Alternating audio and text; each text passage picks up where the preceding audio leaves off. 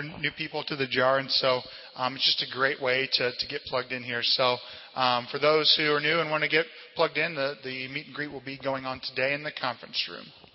And if our ushers will come up, um, we're going to take up offering. Um, if you're new here, uh, we don't want your money. We, we, are not trying to force you to give us money. Just please drop in your, your Connect card, um, the offering. This is for people who are members here at the jar. And so, um, yeah, uh, I'll pray for the offering and, and we will take it up. So, um, Lord, we just thank you so much for just everything you do, Lord. And as we give our money and Lord, and just um, our time and, and everything, Lord, um, we just want to do it for you. And it's not just about giving some money or, or anything. It's just um, it's just showing our love to you, Lord. And, and Lord, we want to do that. And so we just pray over this offering that we use it to your will.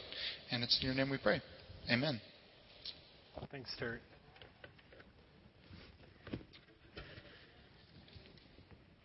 Well, good morning, everyone. My name is Chris, and if uh, I have been missing in action for a little while, uh, so it's good to be back with you. Uh, I, I, wondered if I should check visitor on the card. Uh, someone came up to me afterwards and said, "Are you new here?" And uh, so uh, we're glad to be back. And after a couple of difficult months in our lives, um, we're very grateful for our church family and all the prayers uh, that you guys have prayed for us. Well, today we are in part five of our series called Life's Healing Choices. And this morning, I want to spend the entire morning looking at one particular passage of Scripture uh, and one story of a guy in the Bible by the name of Jacob. And his story is found in the first book of the Bible in Genesis. And in particular, we're going to be looking at two chapters, chapter 31 and chapter 32. Now, before we get too far, uh, I want to just give you a little bit of background of who uh, Jacob is. Um, Jacob's story begins with a fight with his brother Esau. Any of you ever fight with your siblings? Yeah, that'd be the correct answer, okay? And um, so he starts off with this fight with his older brother Esau. You see, Esau was the oldest. And in Jewish culture, if you were the oldest, you received two thirds of your father's inheritance.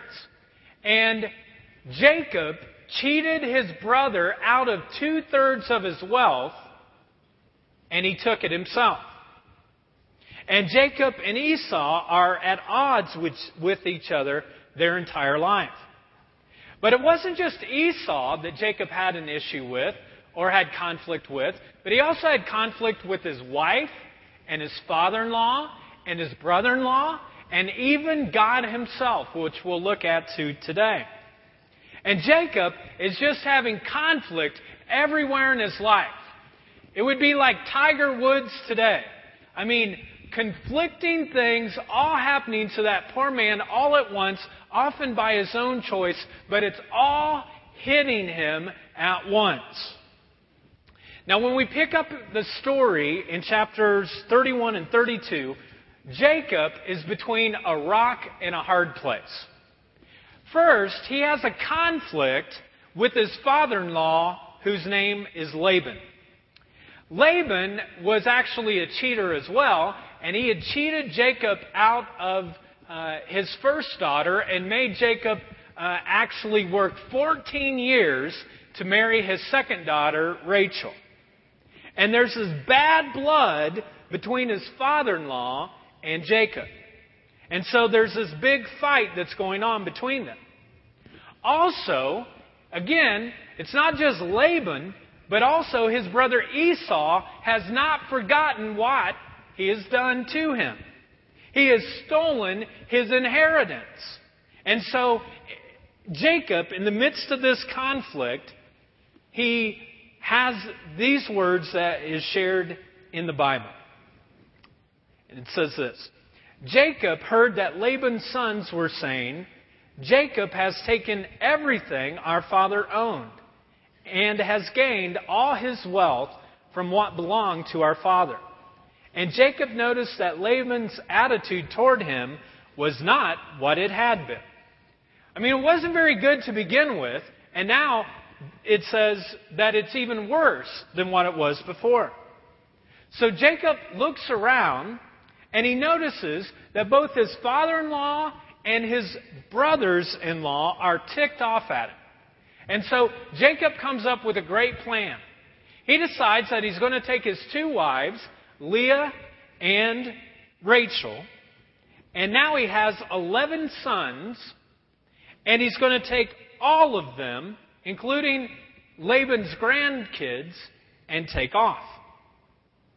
Now, you also have to remember at this time, so there's a caravan of 11 sons, two wives, and now Jacob is wealthy at this point, and so he has all these goats and sheep and other thing, and he says, "Hey guys, going to sneak out away from Laban." So he gets the whole family group together, and he tells them this: "We're going to leave quietly."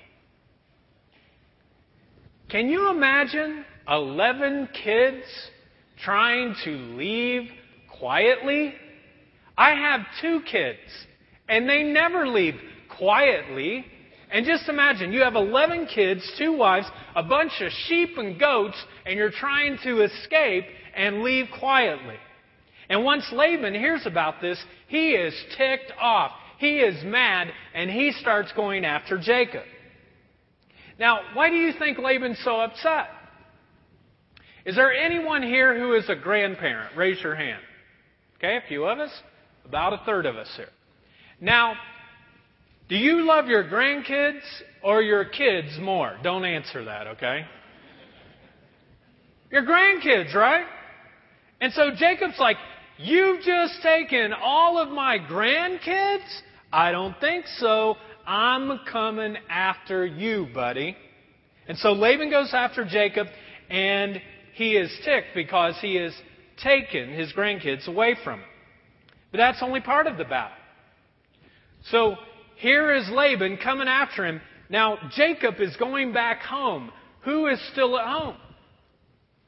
Esau, his brother, the one that he stole his inheritance, two thirds, and he's coming this way, he's going into trouble, running away from trouble. And Jacob sends some gifts ahead of him to try to ease it all out. And he thinks, man, if I send enough goats and sheep and gold and all kinds of stuff, then Esau will be like, all right, you know, I'm not going to kill you. But Jacob is in the middle of some hot water. He sends some servants with him to take these gifts, and the servants come back, and they've got bad news. I mean, it is really bad news. They said, you know what? Esau took all of your gifts. He had no problem with it whatsoever. But he has 400 people in an army, and he's coming after you. His father in law is coming one way, his brother is coming the other way, and Jacob is in a mess. He's reaping, though, a lifetime of poor choices that he made. Everything is out of his hands now, though, and he just cries out to God and he asks for God to show up and to make a change. And that's why we call this first phase that God wants to help us through the conflict stage, struggling with other people.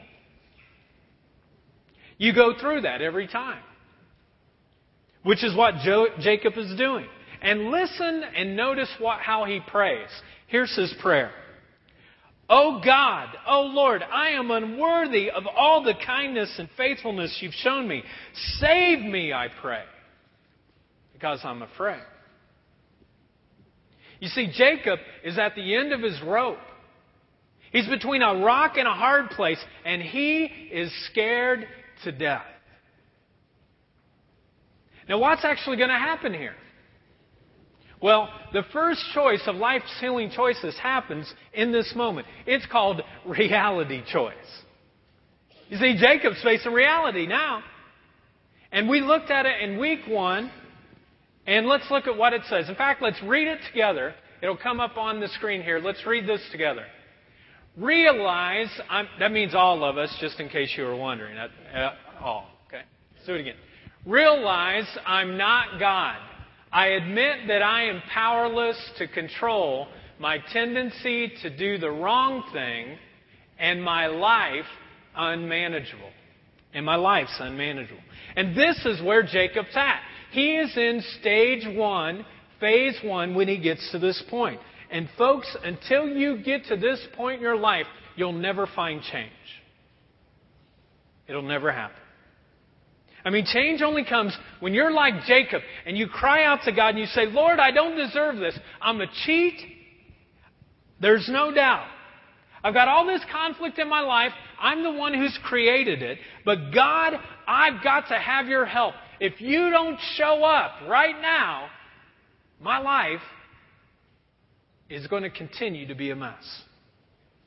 This is the reality choice. And it's the first beatitude that Jesus gave in his most famous sermon when he said this God blesses those who realize their need for him. Folks, that's the starting part, the starting point of your life. Nothing happens in your life until you realize your need for Him. Where you just say, I cannot solve this on my own, God. I have this conflict. I can't deal with it. I can't make anything right. I can't make my marriage right. I can't make my relationships right. I can't make my kids right. I can't make anything right. You've got to show up. In fact, I can't make anyone change. I can only focus on myself. So you come and help me, God. So you simply say, God, I need your help. More than anything else, I want you because you're the only one who can meet my greatest needs. Well, that's the first change, conflict. Here's the second kind of phase that we go through it's called the crisis phase. It's the crisis phase.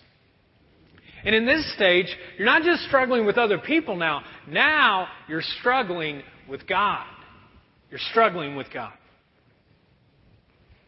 In Jacob's story, we find that in the midst of his struggle, that it's not just with these two people, Esau and Laban, but that his real struggle is with God. He knows the next day that 400 people are coming one way and his father in law and his brothers are coming the other way, and they're going to kill him. They're going to wipe him out. So finally, Jacob does something courageous, and he says, I'm going to take all my family, and I'm going to let them go a little bit further ahead into safety, and I'll stay back by myself all alone, almost supposedly like if they're going to come get me, they'll get me by myself. But in the middle of the night, Jacob gets in a fight. But it's not a fight with Laban, and it's not a fight with his brother Esau, but the fight is with God. He wrestles with God. I mean, this was the first WWF. Okay? Let's get ready to rumble! I've always wanted to do that. Think I get a job? Stay with what I'm doing. I heard it. Okay. But Jacob's in a conflict with other people, but that's not really his main conflict. His main conflict is he is wrestling with God. The Bible says this Jacob got them, his family, safely across the brook Jabbok, along with all his possessions. But Jacob stayed behind and left and was left all alone in the camp. And a man came and wrestled with him until dawn. This is a wrestling match. That man is God. I just want to ask you a question this morning. Have you ever wrestled with God? Have you ever woke up in the middle of the night? Something is weighing on you so heavy. Maybe it's a relationship. Maybe it's a broken relationship. Maybe it's a financial crisis that you're going through, but you are struggling with God and you start wrestling and you can't sleep. That's what Jacob's experiencing. And so when this man, that is God, saw that he couldn't win, the scripture says, he struck Jacob's hip and knocked it out of joint at the socket. Now the question becomes what's going on here? Well, Jacob's biggest conflict is not with his brother, it's not with his father in law, it's not with his wife, but it's with God. His biggest struggle is with God. He might try to camouflage it in many other ways, just like we do. But when we feel disconnected, it's because we're not connected with God. And God tells Jacob, okay, we're going to have it out. You and me, mano y mano. Let's go for it. And God shows up in human form and he wrestles with Jacob. Folks, the reality is the biggest struggle in your life right now is not your marriage, it's not your job, it's not any of those other things. Your biggest struggle in your life right now is you're wrestling with God. You're in a wrestling match. And when you wrestle with God, it doesn't bother God at all. And why is that? Why doesn't it bother, bother God that we would wrestle with Him?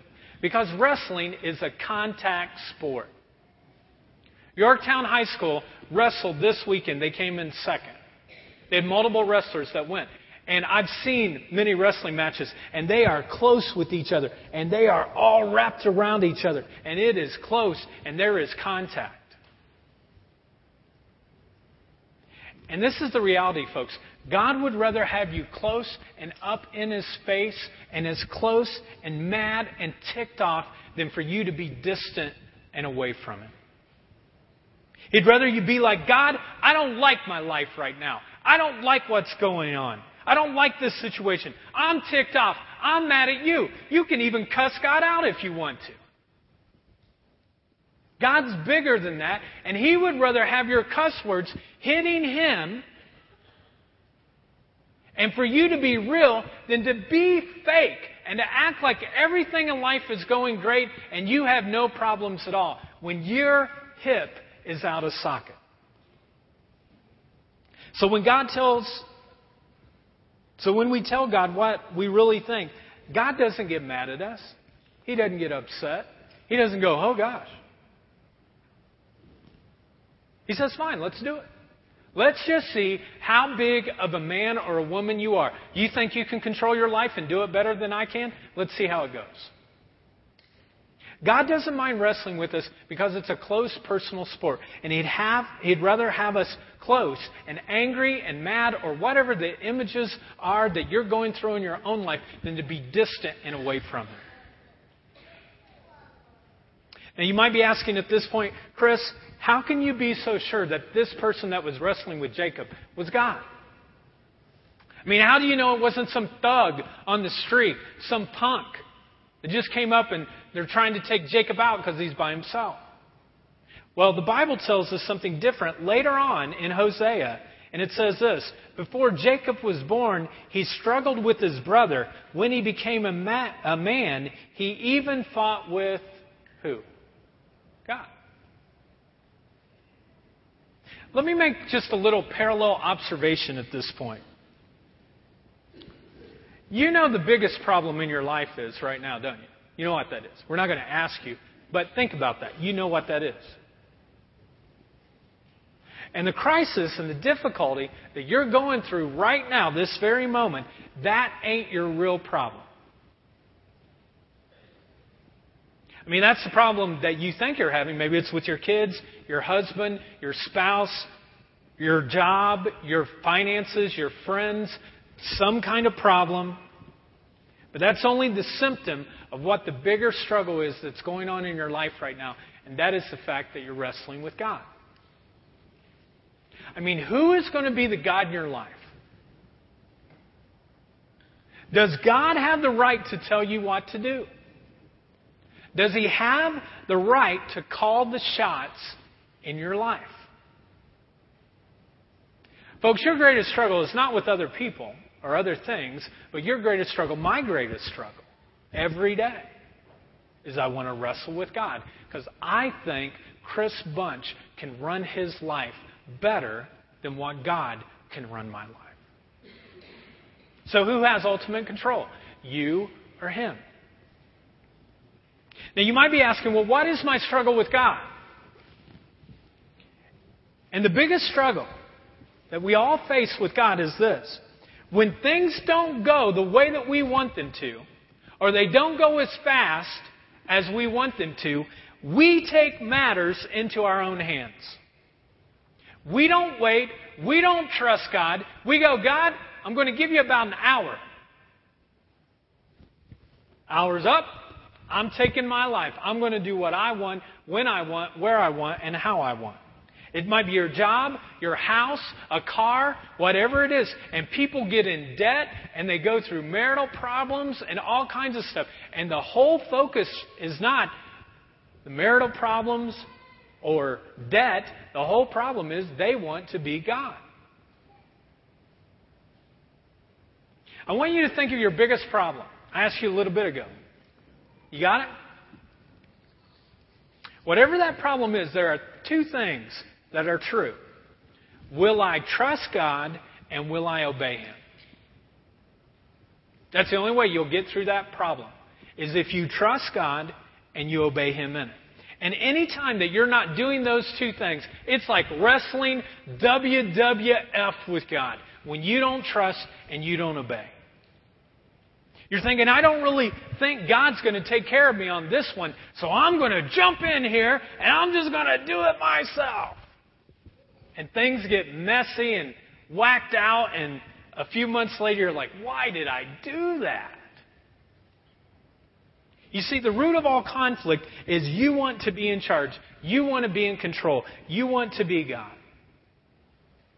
I mean, the root of all of our problems, the root of Chris Bunch's problems, all of his problems, all of my problems are the fact that I want to control things, I want to be in charge. And when we do this and we say, okay, God, let's have it out. Let's go to the mat. Let's wrestle. God says, okay, you tell me when, I'll be there. Let's just see who's really in charge. You see, folks, God doesn't like to do it, but if He has to, He'll take you to the mat. Because He loves you too much.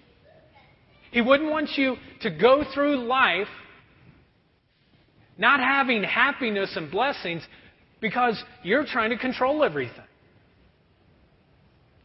Because this is what is true. He loves you just the way you are. But He loves you too much for you to stay that way. He loves you just the way you are, but He loves you too much for you to stay that way. So if He has to, He'll wrestle with you so that He can help there be changes in your life. Because this is what I've found in my life. When the pain in my life finally exceeds the fear and worry and anger and whatever that is. But when the pain gets so great, that's when I'm at the best place I can be because ultimately I give up and I say, God, I can't do it. You do it. That goes to our whole focus of the second step, which is up here. And let's read it together. Earnestly believe that God exists, that I matter to Him and that He has the power to help me recover. So, stage one is conflict with other people. Stage two is a crisis with God. And that leads us to the third stage, which is the commitment stage. And this is where you become serious about change. You say, you know what? I'm ready. I'm ready, God. I've given up. I'm ready for you to put some change in my life. And it's at this point where we typically cry out to God and we say, God, you've got to help me. This marriage, this habit, this relationship, whatever, I know it's never going to change unless I give you total control of it. And I will not stop until you bless me. I'll pray every day. I'll talk about it until you bless my life. I want your blessing. In fact, this is what Jacob exactly did. The Bible says this then the man, that's God, said, Let me go, for it is dawn. When is dawn? In the morning or at night?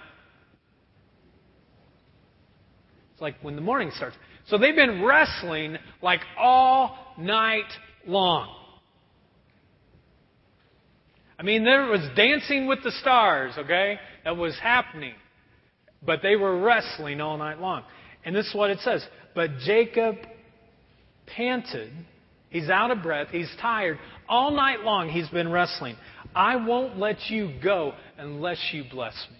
That's what Jacob says. Can you just hear the passion in Jacob's voice? He's saying, God, I'm not going to let you go until you bless my life. I'm going to hold on. Regardless of all the stuff that's going on in my life, I'm going to hold on until you bless me. And folks, God loves passionate praying. God hates this kind of prayer. Oh, dear God. Uh, didn't know. Maybe woulda, coulda, shoulda, but uh, you get a break. Maybe you could help me out a little bit. Uh, I'm in a world of pain. Uh, give me a break. Amen. God's like, what? Don't give me one of those little wimpy prayers. Cry out to me. Be passionate. God wants passionate prayers. God, I'm not going to let you go until you bless my life. That's commitment. That's this third choice. Let's read it together. Consciously choose to commit all my life and will to Christ's care and control. Keyword there, all. Every morning you have to wake up and you say, it's all. It's all or nothing. I don't know. I love to watch these poker, you know, these poker things, and I never know anything about poker, but I watch it anyways. And I like it when, you know, those guys get real cocky and tough and they go, all in. That's what God wants out of your life. He wants you to take your whole life and say, you know what, God? It's all in. You take it. You do whatever you want. I'm pushing it all in. Now, I want you to notice something in the verse that we just uh, looked at. And it's this phrase Let me go, for it is dawn. You see, they've been wrestling together all night long. And God could have overpowered him at any time. He could have just been like, Pin. Or he could have been like, okay, you want me to bless your life, I'm going to bless it. He doesn't do either one of those things. And the question is why? God has the power to do that. Why didn't he either pin him or say, okay, I'll bless your life? Why doesn't he just answer very quickly? And for you and I, it deals with this issue of prayer. Why doesn't he answer our prayers immediately? Right when we pray them, why doesn't he answer those? I mean, God could have said, I mean, you know, wouldn't that be great if we could just say, God, I need this, and bam, it happens. Why does he let this thing go on until dawn? Why does he delay to answer his prayers? Why is there a struggle? Why does God let it go on? Because the reality is, God limits himself in this story, doesn't he? One, he becomes man, but two, he allows him to wrestle with him. What's going on here? What is this struggle? And for our purposes here today, why doesn't God answer your prayers immediately? Well, I think there are two reasons why He doesn't. And the first is this God wants to know are you really serious? Are you really serious about what you're asking Him to do. You see, folks, there is a difference between a whim and a desire. You see it all the time in grocery stores. A mom or dad's going down, there's a preschooler right beside them, they're walking down, and all of a sudden the preschooler looks up and goes, Daddy, I want this! And if the dad looks down and says, No, and they forget about it and they just go on, what is that? That's a whim. They could care less if they get it or don't get it. But if they're going down there going, Daddy, I need this. No, Daddy, I need this. No, Daddy, I need this. No, Daddy, kid, sh-. no, I'm just saying we don't do that. No, but if the kid's persistent, you see it all the time. The kid stays persistent. He's like, this desire, I just got to have Elmo. And eventually, what do you see? The parents, either they're overwhelmed at that point or they're like, wow, I want to give my kid good stuff. How much is it? Two bucks for a little Elmo thing. Okay. You don't think your Heavenly Father wants to give you good stuff in your life? But I'll tell you what, you just throw up one prayer and you think that's going to change everything. He's like, Are you serious about it? Folks, God doesn't answer whims. If you don't care enough to pray about it more than one time in a fleeting moment as you're running into the house, then God's like, Are you sure? The second reason God waits is God is not a vending machine God. I love vending machines because rarely do we use them hardly too much anymore. But every once in a while, you'll be at a hotel or something, you'll go to a vending machine, you know, and you can put the dollar in, and it always feels great. They're taking your money, but you feel cool because you're like, ring, hey, look, worked on the first time. You know? Any of you never been? Am I the only one? You get it? You get the crisp dollar, even not the crinkled one, and you're working it and you're working it, and it doesn't work. But God's not a vending machine God. You can't just put it in there, crinkled paper or whatever, and put it in and just think, okay, give me what I want. You know, the reality is, most things that come out of a vending machine harm you. They're not good for you. Why would God be that type of God that every time you think you really, really need this thing, that He's just going to give it to you? God is not some genie in the bottle that you rub. That's what your prayer is. You're rubbing on, oh God, oh God, oh God, oh God. Poof! Now let me grant you three wishes.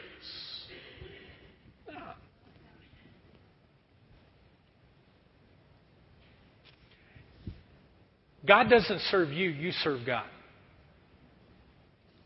Some of you, that's all you need today. You could leave right now. Don't do that, okay? God doesn't serve you, you serve God. Because the reality is that God is God and you're not. If God answered every single one of your prayers that you have ever prayed in your life, you know what you would be? The most selfish person in this place. Any of you ever see the movie Bruce Almighty? It's a story about a guy who's like, God, I'm ticked off at you. My life's not going so well. And God says, Go ahead. You be God for a little bit. And if you remember in that story, what happens is he gets all of these prayer requests on his email, and what does he do? He just answers yes to all of them. And then what happens? Everything blows up. His life becomes true chaos. You see, God is patient. And He is okay to let you go through some struggles because the reality is, folks, you didn't get in whatever mess you're in right now overnight, and you won't get out of it overnight. I mean, some of you are in a huge mess. You can't, you haven't even told anyone some of the things that you're struggling with. Well, I'll tell you why, it didn't happen instantly. It took years for you to get to that place. You didn't make just one bad choice, but it was a series of bad choices. I can't tell you how many times I'll be up front and people will come up uh, afterwards and they'll ask for a prayer and they'll share some deep stuff in their life. And I'm so grateful. But then all of a sudden they just kind of wait there like, okay, you got the answer? And I, I remember one time I was like, well, you've been, man, this sounds like a big problem that you're going through. Like, how long's it been? Well, I've been married 21 years. And you expect me in 60 seconds to be like, oh, Lord, come down here. Oh, oh, oh. oh. Yeah, he's all good now. Life doesn't happen that way. Let me just give you a hint. When you get to this third stage, what you do is you hang on. You just hang on. Don't give up until God blesses you. You stay there. You might say, God, save my marriage. And you pray one time, and then you're like, oh, didn't work. Okay, I'm going towards divorce. No. You hang on. God, do something with this relationship with my brother. It's not going very well. You pray it? Okay. Then you write him off for the rest of your life. No. You hang on. I remember when we first started the jar, And it was a very difficult, any of you that have ever started a business, you understand this, but it's very difficult to start anything. And for every time that we would try to reach out and touch one person, we had seven to ten people that were like, hand to the face, see you later. And the rejection and discouragement came. And what I noticed was, all, when all that hit me, rather than me being, God, I'm going to give you control, I just got mad and angry. But I didn't get mad at the nice church people or the people that I was trying to reach out to. You know where I brought my anger at? At home. My temper would fly off, and Jennifer, you could just see her crushed a little bit more each day. And you know why? Because I didn't want to make a commitment just to God alone. I wanted to be the one that was controlling and running the church and how fast we'd grow and what would happen.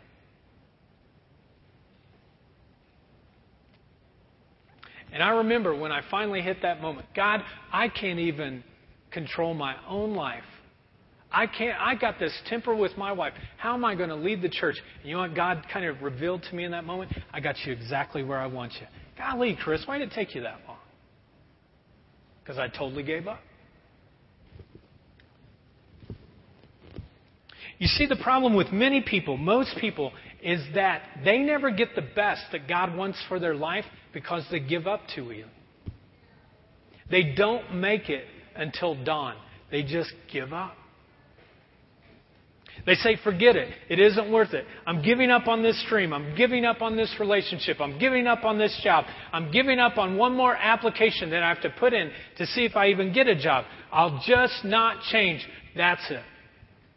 Folks, don't do that. When you stay committed to this uh, third phase, you hold on and you make a commitment to God. I will not let you go until you bless my life.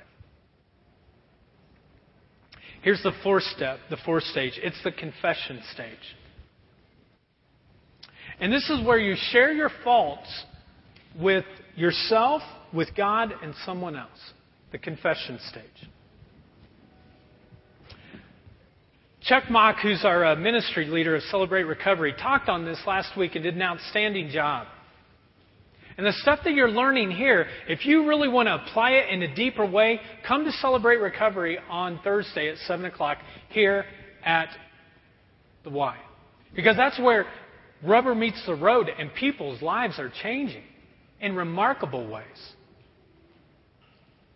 This is the step that I call the breakthrough step. Notice in Jacob's life, he's wrestling with God, and then the Bible says this The man, that is God, asked him, What is your name? Jacob, he answered. I don't know about you, but doesn't this sound like a strange question? I mean, why would he, why would God ask Jacob, What is your name? Doesn't he already know his name? But he still asks, What is your name? Folks, whenever God asks you a question, it's not for his benefit. Did you get that? When he asks you a question, it's not for his benefit. God's not like, oh my gosh, I didn't know that. The reason God asks the question is because he wants Jacob to admit who Jacob is. You see, the word Jacob means deceiver or manipulator. And boy, did Jacob live up to his name. I mean, his whole life was one conflict after another, deceiving, manipulating, trying to get his way. So when God asked, What is your name? He's saying, Jacob, you tell me, who are you? And Jacob had to confess. And he said, This is me. I'm broken. I'm a manipulator. I'm a deceiver. I'm a liar. I'm prideful. I'm a gossip. I'm a worrier. I'm an addict. I'm whatever. I'm a person who loses my temper. In all of his life, Jacob lived up to his name. He deceived his dad. He deceived his father in law. He deceived his wife. He deceived God. By the way, I just wonder take your biggest character flaw, whatever that is. I wonder if we took that and we named you after that, what would your name be? Hi. my name's Bitter. Bitter beer face. Hi, it's all about me. Hi, I'm a gossip. You ever hear about Hi, my name is Angry Temper. My name is Lust. You see, in Jacob's day, they always name people after their character. Can you imagine if we did that today? What would your name be? Your name was your label. It was a tattoo. It was your brand. And when Jacob says, I am Jacob, he's basically saying, I am a manipulator. I am a deceiver. But here's the cool thing. When Jacob says, I'm a manipulator, God's not like, I'm shocked. Oh my gosh. I've been wrestling with this guy all night. I didn't know he was a manipulator. If I would have known that, I would have pinned him a long time ago. No. God already knows everything about you, folks. Even the stuff that you don't know, He already knows. One of my favorite verses in, is in Romans 9. And it's very short, but it says this As it is written, Jacob have I loved. I love this because it gives me hope. I mean, if God could love a deceiver, a manipulator like Jacob, just maybe he could love Chris Bunch. If he could love Jacob, who was a cheat, a thief, maybe he could love me.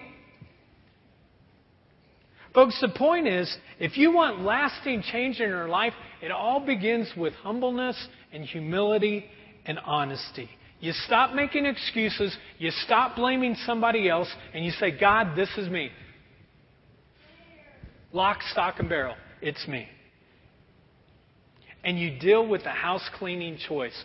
Choice number four, which simply says this openly examine and confess my faults to myself, to God, and to someone I trust. This is when you finally admit to God, folks, that if you have bad relationships in your life and you've had them for a long, long time, who's the problem? You. And you say, God, I'm the problem. I'm it. No one else. And here's phase five. This is where God finally responds to our brokenness and our hurt. And it's in this conversion phase. It's where we're converted. It's where we're made new, different, and it happens when we submit to every change God wants. It's our conversion phase, submitting to every change God wants. It's here where you get a new identity. And your identity is no longer Chris Bunch messed up, but all of a sudden the light of God comes in front of me, and all of a sudden I'm seen by God through His light.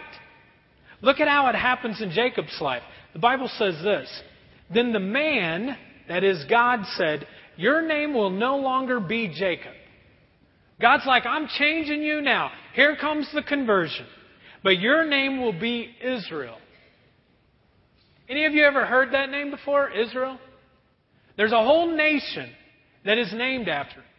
And it's named after now this person who was the deceiver, and now all of a sudden, the whole nation that God chooses, He changes this man to it, named Israel.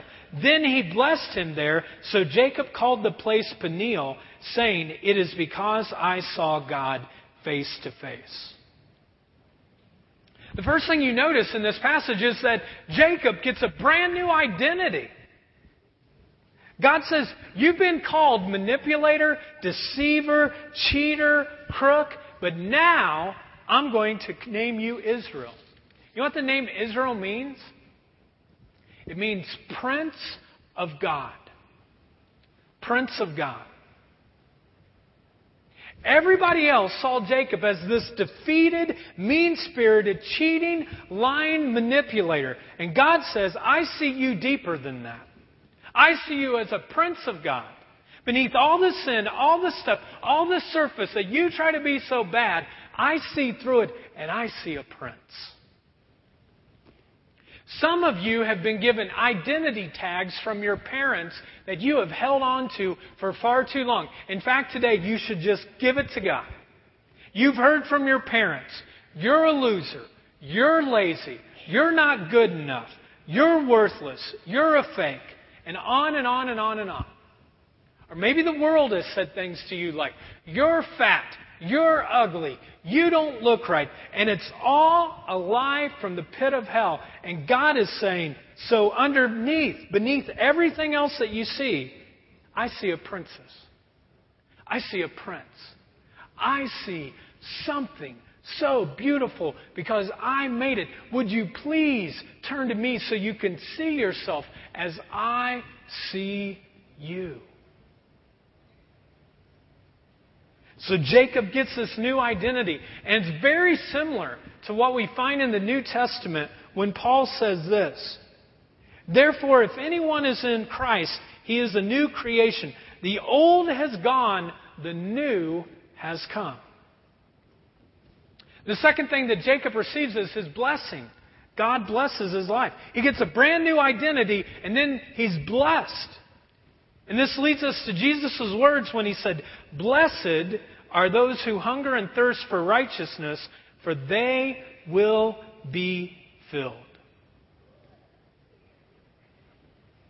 To hunger and thirst for righteousness means you don't let go of God until He blesses your life.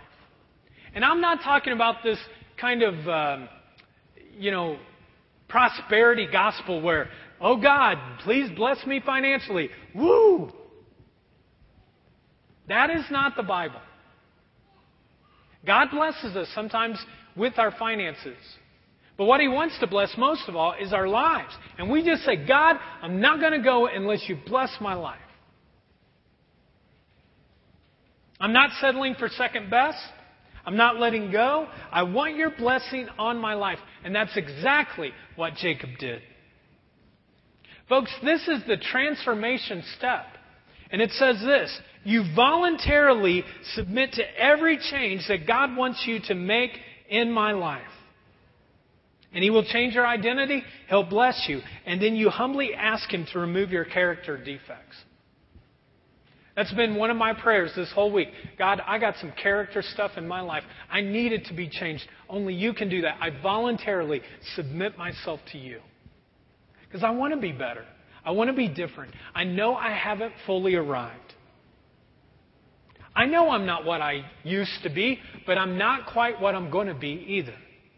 And God's not finished with Chris Bunch yet, but He's not finished with every single person here. You're not what you used to be, folks. And when anyone tries to pull you back and say, remember this is, no, you're not that person anymore. But you're not all that you could be. And God wants to continue to give you potential. So He says, hold on to me. Ask me to bless your life and I will. Jacob's story finally ends, and it says this The sun rose as Jacob left Peniel, and he was limping because of his hip. You know what the key word in that verse is? The word limping. Because the reality is, folks, God has only ever used people who have a limp. Men and women throughout the Bible who we see as the greatest people of faith, they all had a limp. Every single one of them. It may have been an emotional limp, a physical limp, a spiritual limp, a mental limp, whatever it was, they limped. And I just want you to know that you may not realize it, but whoever you are, you have a limp. There is no person in this place that is limpless. We all have a limp.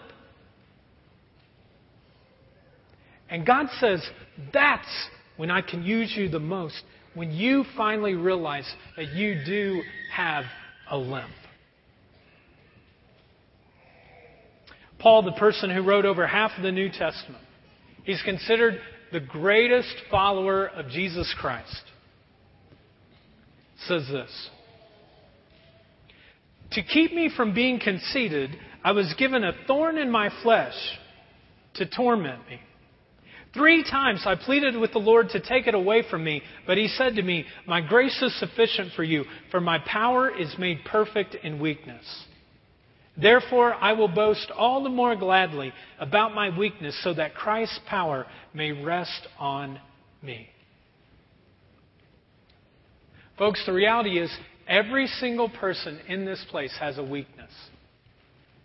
And when you finally get to the point where you stop hiding and masking and trying to act like you have it all together and you simply admit, this is me, that's when God's power can come and begin to work in your life. I want you to know that as your pastor, as someone who loves you, that I love your limp. Because people are only connected to people who limp. And when we try to act like we have it all together, we don't voluntarily submit ourselves to the one who knows us best and loves us most. Let's stand for closing prayer.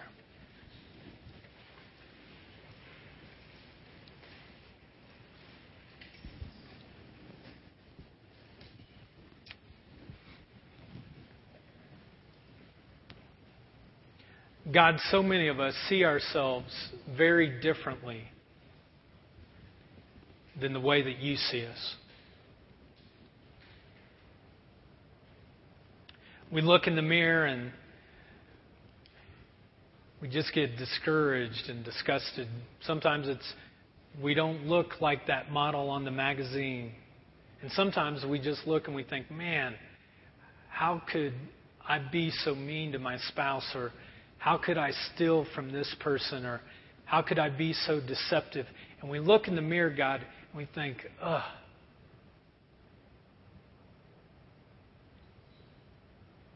And I thank you, Holy Spirit, right now for that, for that image you just gave me. It's almost like when we get out of the shower and the, and the mirror is so foggy and we look and we just can't see anything clear. And God, you're the one who comes and clears it all up and says, Look, now look, look deeper. This is what I see. You are a prince. You are a princess. You are the one who I knew and made and formed even before you were in your mother's womb.